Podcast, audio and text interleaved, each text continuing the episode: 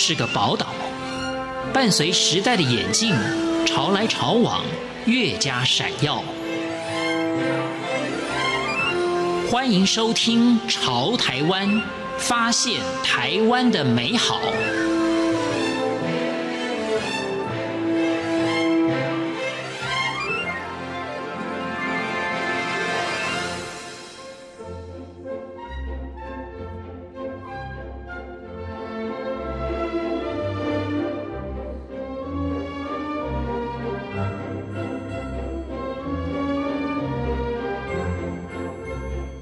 各位听众朋友，您好，欢迎收听《潮台湾》，我是赵伟成。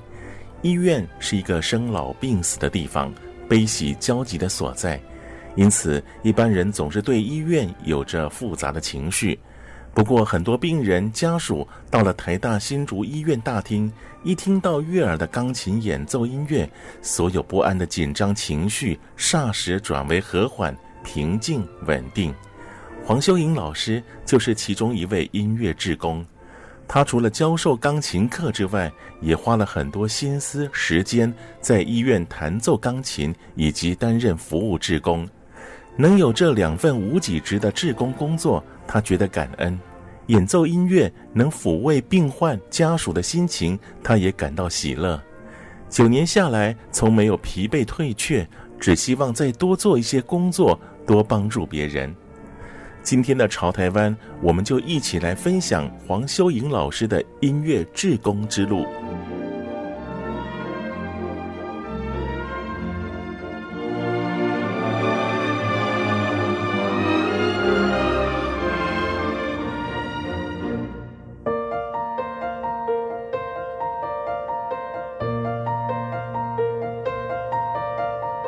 和台湾大多女孩一样。黄修莹从小在父母的期盼之下学习钢琴，因为我父亲呢，他在学校上班，所以，呃，他就认为说女孩子要有一技之长，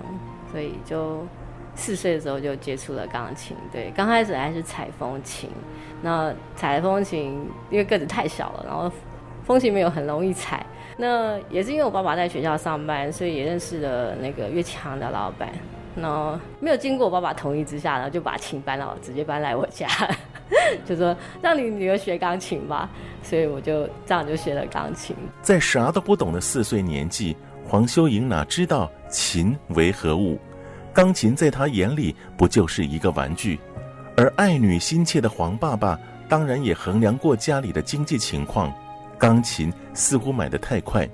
但只要想到孩子的学习要趁早，只要能培养孩子的兴趣，就算省吃俭用也都值得。从四岁开始，唯一的玩具就是钢琴，因为家里花太多的钱买这台钢琴了，而且我的父亲是公务人员，所以当时的时候，其实他的薪水只有三百块而已。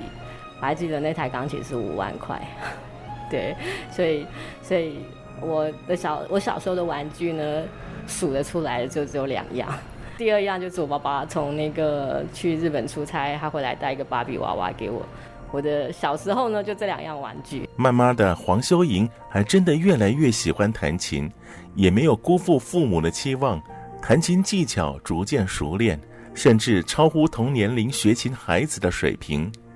到了十来岁，爱音乐爱到无以复加的黄修莹，更把能在众人面前演奏钢琴视为长大后的愿望。我妈妈对我的期望很高，父亲对我期望也很高，所以在新竹当时候那个时代呢，有一个金笛的餐厅，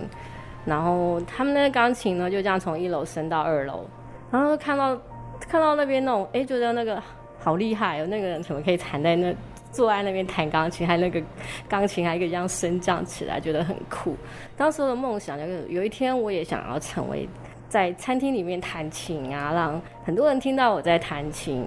呃，有一个小小的那个那个那时候其实就是我也希望别人很羡慕我的眼光，我可以弹坐在那边弹钢琴，对，所以就一直很想朝这个方向前进，对。成长后的黄修莹不但达到父母的期待，也完成自己的梦想。他曾在餐厅演奏，目前也以钢琴教学为主业。他乐在工作，也投入工作。在面对年龄大小不一的学生时，无论他们的习琴资质、动机如何，他总有办法因材施教，让孩子们爱上音乐，进而喜欢弹奏音乐。因材施教嘛，因为有小小朋友他是适合被鼓励的，那有些小朋友呢适合被鞭策的。呃，通常我都会跟小朋友达成共识，就是你好好的上课，我也好好的上课，就是大家就和平相处吧。对，所以大部分小朋友能够接受接受我上课的方式，也能够了解说这个有一定的上课的程序。那乐曲乐曲分析之后，你就会弹了。所以大部分小朋友刚开始可能不太能够接受我的上课方式。你自己想要练钢琴，你就是要没有什么特别的方式，就是要练，不像背书一样，你你可能看书，你只要背下来就会。那弹钢琴这种东西呢，就是你就是要练习，呃，手到要练习弹琴，心到要知道听到自己在弹什么乐曲，眼到要看到自己要去看谱才能够学习到东西，所以。觉得学钢琴可以一心多用嘛，因为要分散那么多的方向，甚至脚还要去踩踏板，所以小朋友慢慢他们就会接受这个方式、这个概念。黄修莹三十岁不到就已经达到了小时候设定的目标。他回想人生历程中遇到许多贵人，也受到不少帮助，很早就想回馈社会，投入公益。而就在一个天时地利人和的机缘下，他通过面试得到台大医院音乐志工的工作，自此开展了以音乐温暖人心的音乐志工之路。他说：“其实只是陪我儿子去做一个体检，他只是看到，哎，怎么有人可以在那里弹琴呢？就是，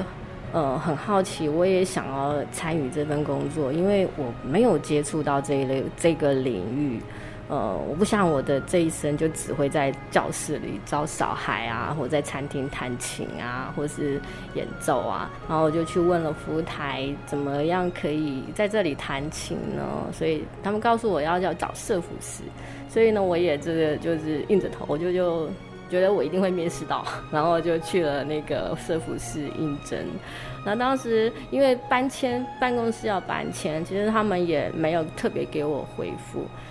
我心里就想，我就是要来这里弹琴，你就是要给我弹琴就对了。然后就常常就打电话问他们，我什么时候可以要再面试啊？然后，然后就有一天刚好那个督导也在了，就请我去面试。然后就这样，我就一直一直弹琴到现在。既要在课堂教课，又要到医院弹琴，黄修莹忙到不亦乐乎。与此同时，黄修莹每次看到愁容满面、不知所措的家属和病恹恹的病人，总能感同身受，因为在照顾父亲的那些年，也曾走过一段辛苦的照护之路，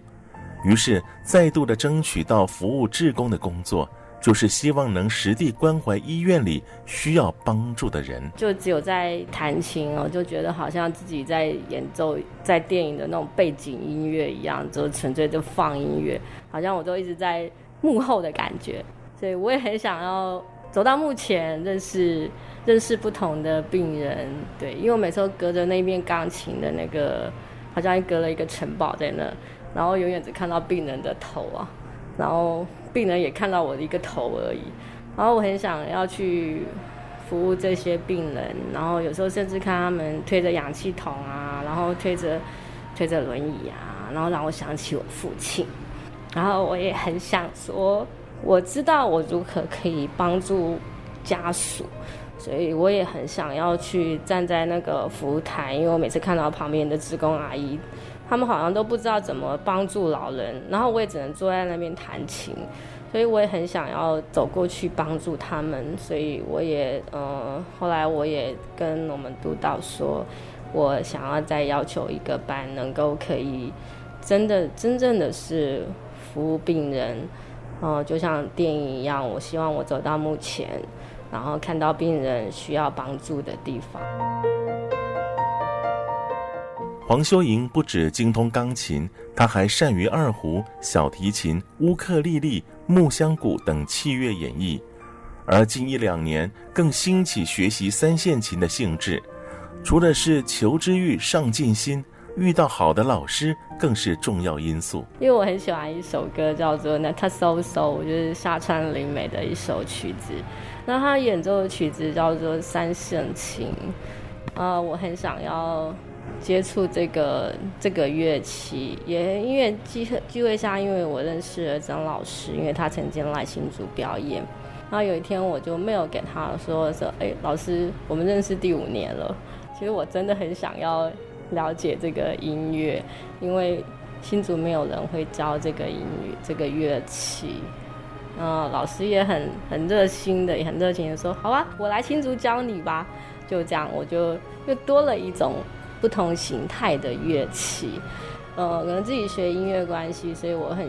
想要学很多种的乐器。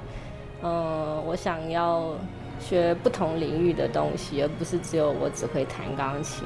黄修莹认为自己的人生走来坦途康庄，因而希望未来有更多的能力去回报这个社会，去指导想要学琴的教友。自己能够在国际舞台上介绍台湾的美好，因为我一直一直抱着初衷的心态，我我取之于台大医院，我想要回馈于台大医院，嗯，因为我父亲的关系，所以台大医院给了我非常多的医疗资源，让我可以知道怎么去照顾我的父亲，然后知道医疗设备。然后我知道我怎么去帮助我父亲，所以我带着感恩的心，我很希望我有这份能力可以回归台大医院。那我也不会做什么事，我也只能用呃，我可以继续当志工，未来的十年，第二个十年。然后因为呃已经即将迈进第十年了，我也希望我有第二个十年能够继续留在台大医院。呃，尽我所能的去回馈给予台大医院，啊，这是我的梦想啦。还有，因为我今年受洗基督徒的关系，然后我也教了很多的学生是在学诗歌的。那他们也有一个梦想，他们很希望能够当司琴，未来有一天他可以，他可以用弹琴，然后可以弹诗歌，让更多的他们的。教友朋友们一起唱诗歌，我也就觉得，哎，我有这个使命，要把他们教会成为一个司琴。这是我这个阶段中，我觉得在我的工作领域上，这个是非常重要的一个目标跟跟计划。再来一个就是，嗯，我最近呢参加了一个体育志工，然后，呃，我梦想呢，我有一天也能够在。奥运上面 当志工，所以对这个是呃，我不知道会不会遥不可及，但是我有这个想法跟这个目标。未来我也希望我的语文能力能够更好。我希望有一天我真的能够参加奥运志工。对，我最想要担任的角色就是那个翻译，就是我想要用英文跟世界的人介绍我们台湾。对，听起来好像遥不可及啦，但是就是慢慢来嘛，就是希望有一天自己能够能够这样子。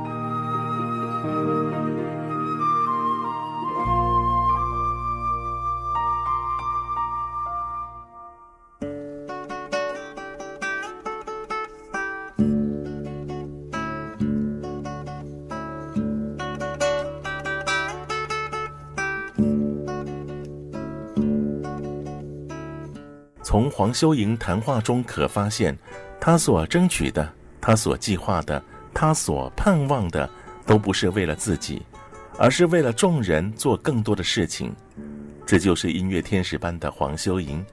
感谢您收听今天的《潮台湾》，我们下回见。